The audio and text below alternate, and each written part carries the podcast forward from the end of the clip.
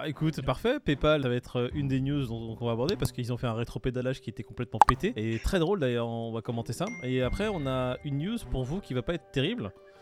Portugal qui fait un volte-face sur son plan Oh de taxation sur la crypto-monnaie. Donc euh, toutes vos tentatives, le monde entier Oh qui non. voulait devenir portugais du jour au lendemain, se faire greffer des poils sur le torse, ça va être compromis, vous allez être poilu pour rien. Ensuite, Une bière dans la main, une super bug. on a les géants qui préparent le Bitcoin to the moon avec un Ethereum to the moon, le Bitcoin à minimum 6 chiffres et un Ethereum qui frôle les 5 chiffres. Qui sont ces géants? Qu'est-ce qu'ils préparent? Et pourquoi on va se diriger vers des 6 chiffres sur le Bitcoin et des 5 chiffres sur l'Ethereum? C'est très intéressant. Et on termine par l'adoption justement du gaming dans le domaine de la crypto-monnaie. Comme on aurait dû le vendre ça sur le long terme, putain. Mon, mon ATH de mon portefeuille. Ah putain. Il est loin le beau temps. Le ah bon temps. mais en fait c'est ça le truc, c'est que de toute façon, en fait c'est ça qui est marrant, c'est eu que... un ATH à... Calme-toi, je- pourquoi je l'ai pas dit le chiffre, putain Oui, oui, c'est ça. hein. Merci David. Eh gros, t'as un promeneur. euh, Sais, j'ai vu, j'ai vu. Parce qu'en fait, c'est de l'argent qui n'existe pas quelque part. Parce que c'est que des chiffres qui ne se matérialiseront pas si tu les retires pas des exchanges et tu ne changes pas ça entre guillemets en fiat. Parce que c'est la monnaie que tu peux utiliser pour payer tes choses. La psychologie que t'as quand t'as ton portefeuille au max et euh, la psychologie que t'as après. Quand le portefeuille n'est plus du tout au max pendant un bear market. Moi, je crois, pendant 2-3 jours, j'étais là en train de me dire est-ce qu'il y a quelque chose qui a changé dans ma vie? Ça m'a Bah, peu, vraiment quoi. 3 jours, non? Ça m'a- non, ça m'a vraiment pris 3 Ah jours si, pour me quand dire tu te réveilles le matin et que tu ouvres ton wallet et que tu vois qu'il manque des zéros, tu fais merde. C'est quoi ce délire? Mon wallet, ouais, il fait la gueule. Mais aujourd'hui, j'ai pas de regrets parce que euh, finalement, il y a plein de bacs dans lesquels euh, aujourd'hui je suis à moins 80 et que, sur lesquels j'ai encore confiance et que je me dis que voilà, si ça repart un jour, euh, il n'y a pas de raison que ces, ces projets-là ne remarchent pas. Les, les crypto que t'as, elles sont, elles sont quand même assez solides et prometteuses, mais le tout, euh, c'est de, de pouvoir lisser aussi. Ouais, mais tu peux pas lisser tout et tout le temps et continuer le DCA et c'est compliqué. Hein. Ouais. Quand t'as Ouais, pas l'argent illimité, euh, bon, il faut faire des choix. avant que tu arrives, David disait j'ai j'ai envie de prendre une journée complète pour lisser mes investissements. J'ai fait ouais, mais avec la journée, t'as pris le, le- le salaire annuel ou comment ça se passe? C'est- Ouais, Ouais, c'est ça. c'est ouais. ça. c'est- Il était là, journée, ouais. il était là en train de dire genre il a juste besoin de 24 heures pour pouvoir le faire. Genre, genre, les fonds sont présents et le temps ne l'est pas. C'est quoi, t'as 200 assets pour avoir la- besoin de la journée pour les renfaux et tout là J'en ai 7 des cryptos. Ça va. Si je devais mettre une pièce sur tous mes bags aujourd'hui, c'est pas une pièce que je devrais mettre, frérot, c'est une valise blindée. hein.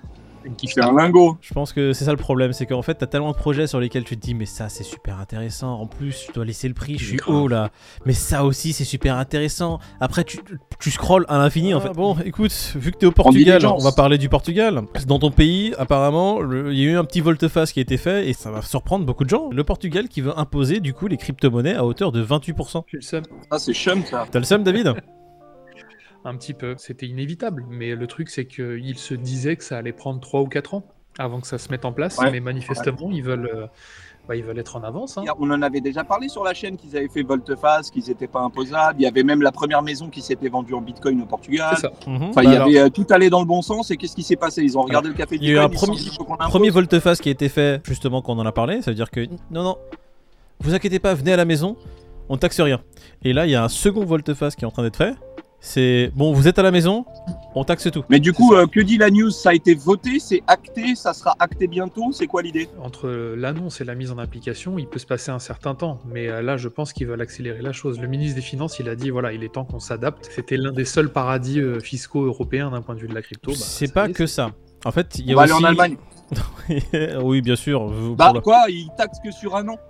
Ah? Après, c'est rappelez-vous, l'Allemagne, c'est taxé que la première année. Après, ils sont plus taxés les mecs.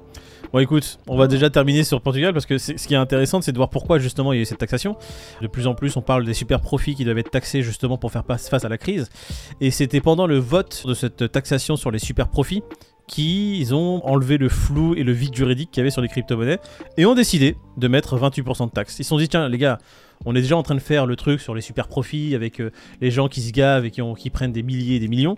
Euh, pourquoi on ferait pas en même temps les crypto-monnaies comme ça on en est débarrassé Et bah, en faisant ça, 28. Et est-ce que tu peux en vouloir au pays d'essayer de taxer les profits alors qu'on est vraiment dans un monde en crise? C'est une manne vont- financière qu'ils peuvent pas se permettre de laisser Bien sûr. passer finalement. Voilà, ils vont chercher le pognon là où il est, et euh, donc ce serait pour 2023. Et là, j'ai envie de parler, tu vois, en parlant de taxes, etc., on parle d'argent, les plus grosses institutions qui se préparent à un bitcoin à 5 chiffres, donc à un bitcoin à minimum 100 000 dollars, et d'un Ethereum qui va dépasser les 5-6 000, voire parvenir aux 10 000 d'ici quelques temps. La seule variable qui va faire en sorte que ça arrive à ce point-là, c'est le temps. Est-ce que ces chiffres vous paraissent exagérés, to the moon, trop the moon L'ATH du Bitcoin est à 69 000, alors que on est moins de 100 millions dans le monde à, adopter la crypto. Imagine, euh, je sais pas, peut-être 30% de la population d'ici 10-15 ans. Ça voudrait dire que la capitalisation, par définition, augmente. Mhm.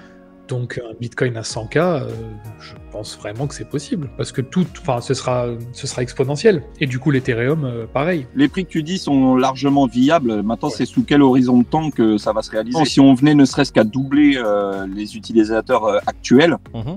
bah, le prix serait largement dépassé, Tourment. Après, il y a aussi en, en prendre en compte l'évolution technologique et l'évolution de ces assets en eux-mêmes. Les applications du Bitcoin, l'évolution des applications du Bitcoin, tout ça va faire en sorte que l'utilisation de ces tokens, enfin de ces crypto-monnaies va être de plus en plus grande et peut aussi avoir un impact sur le prix final. Moi, un Bitcoin qui soit à plus d'un million, ça me paraîtrait pas fou dans un horizon de temps très lointain, mais c'est pas des chiffres qui me surprennent ou qui me choquent plus que ça. Au 14 janvier dernier, on était 80 millions à avoir un portefeuille crypto. Donc on va dire, allez, euh, 40 millions qui possèdent du Bitcoin. 40 millions euh, à l'échelle mondiale, à l'échelle planétaire, c'est rien quoi. La seule question que j'avais, et c'est pour ça que avant que tu arrives, Peter, qui était en train de dormir, espèce d'enfant, on a parlé d'une chose qui, moi, me préoccupait. Et je pense que, comme David a dit, on fera une vidéo dessus, c'est juste un petit teasing. Si tous ceux qui sont early, parce qu'on dit tous, oui, on est early, on est early, là, vraiment, on est encore early, tous ceux qui rentrent sont early. Si tous les early qui rentrent aujourd'hui ont un potentiel de devenir multimillionnaires parce que euh, là les projets dans lesquels on investit peuvent péter euh, euh, du tout tout tout en fait. Est-ce que ça va pas avoir un gros impact sur l'économie mondiale le fait qu'il y ait tous ces millionnaires qui se créent d'un coup? Je pense pas parce que, enfin, excuse-moi, je te coupe, mais tout le monde va pas devenir millionnaire, frérot. Je sais. Les mecs, ils vont faire x10, ils vont encaisser. Il y en a plein qui vont perdre leur wallet. euh, Enfin, tu vois, euh, la vie va passer d'ici à ce que même BTC tape un million.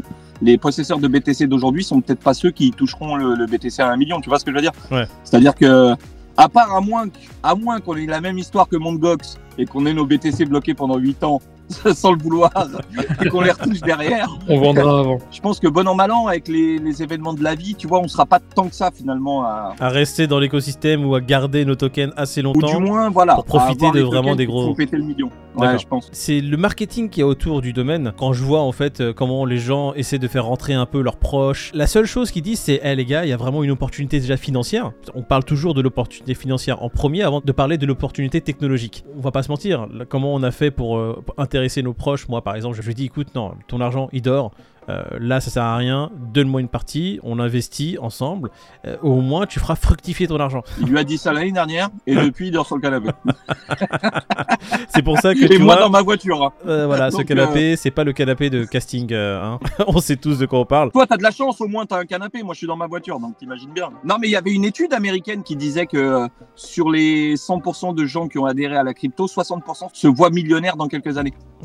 C'est quand même Mmh. révélateur, tu vois, des gens qui rentrent dans la crypto parce qu'ils veulent faire de l'oseille, quoi. Quelque part, on est les premiers responsables de ce, phénomène.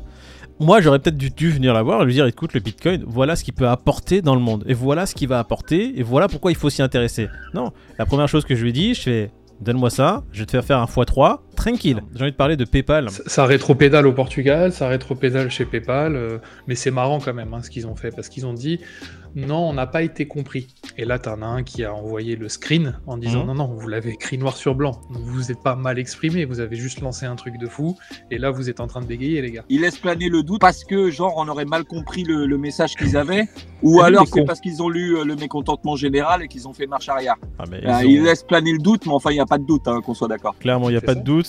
PayPal hier a annoncé qu'ils allaient mettre une amende à tous ceux qui allaient diffuser de fausses informations et faire de la désinformation. Une amende de 2500 dollars. Oui, parce que c'est eux qui décident ce qui est de la, la désinformation ou non. Au vu du mécontentement général sur cette news, ils ont fait un petit communiqué. Mais non vous avez pas compris. C'était pas ça. C'était l'autocorrection de mon téléphone. Mais non, j'ai Mais envoyé. oui. Voilà, bravo PayPal, mais ça passe pas. On n'est pas teubé non Mais plus. euh, t'inquiète, on a bien retenu PayPal que vous étiez des lâches. Et on a bien retenu qu'il faut supprimer votre application. Et bah, de toute façon, maintenant, aujourd'hui, on a d'autres moyens de paiement qui sont aussi bien que PayPal. hein. Donc, euh, PayPal qui avait fait l'objet d'une adoption massive quand il est arrivé, parce que bon, c'était le seul acteur. Maintenant que c'est plus le seul, je pense qu'il y en a plein qui vont quitter cette application. En parlant d'adoption massive, on va aller sur le gaming et le gaming crypto. Il y a un petit article très intéressant du journal du coin qui parle de ça, euh, qui explique que bah, la communauté gamer pure, pas la communauté crypto gamer, mais les gamers, ont du mal à se mettre aux crypto-monnaies. Moïd le disait tout à l'heure, et je pense qu'il a, je pense qu'il dit vrai. Le gamer, il achète son jeu, il met son jeu, il veut jouer.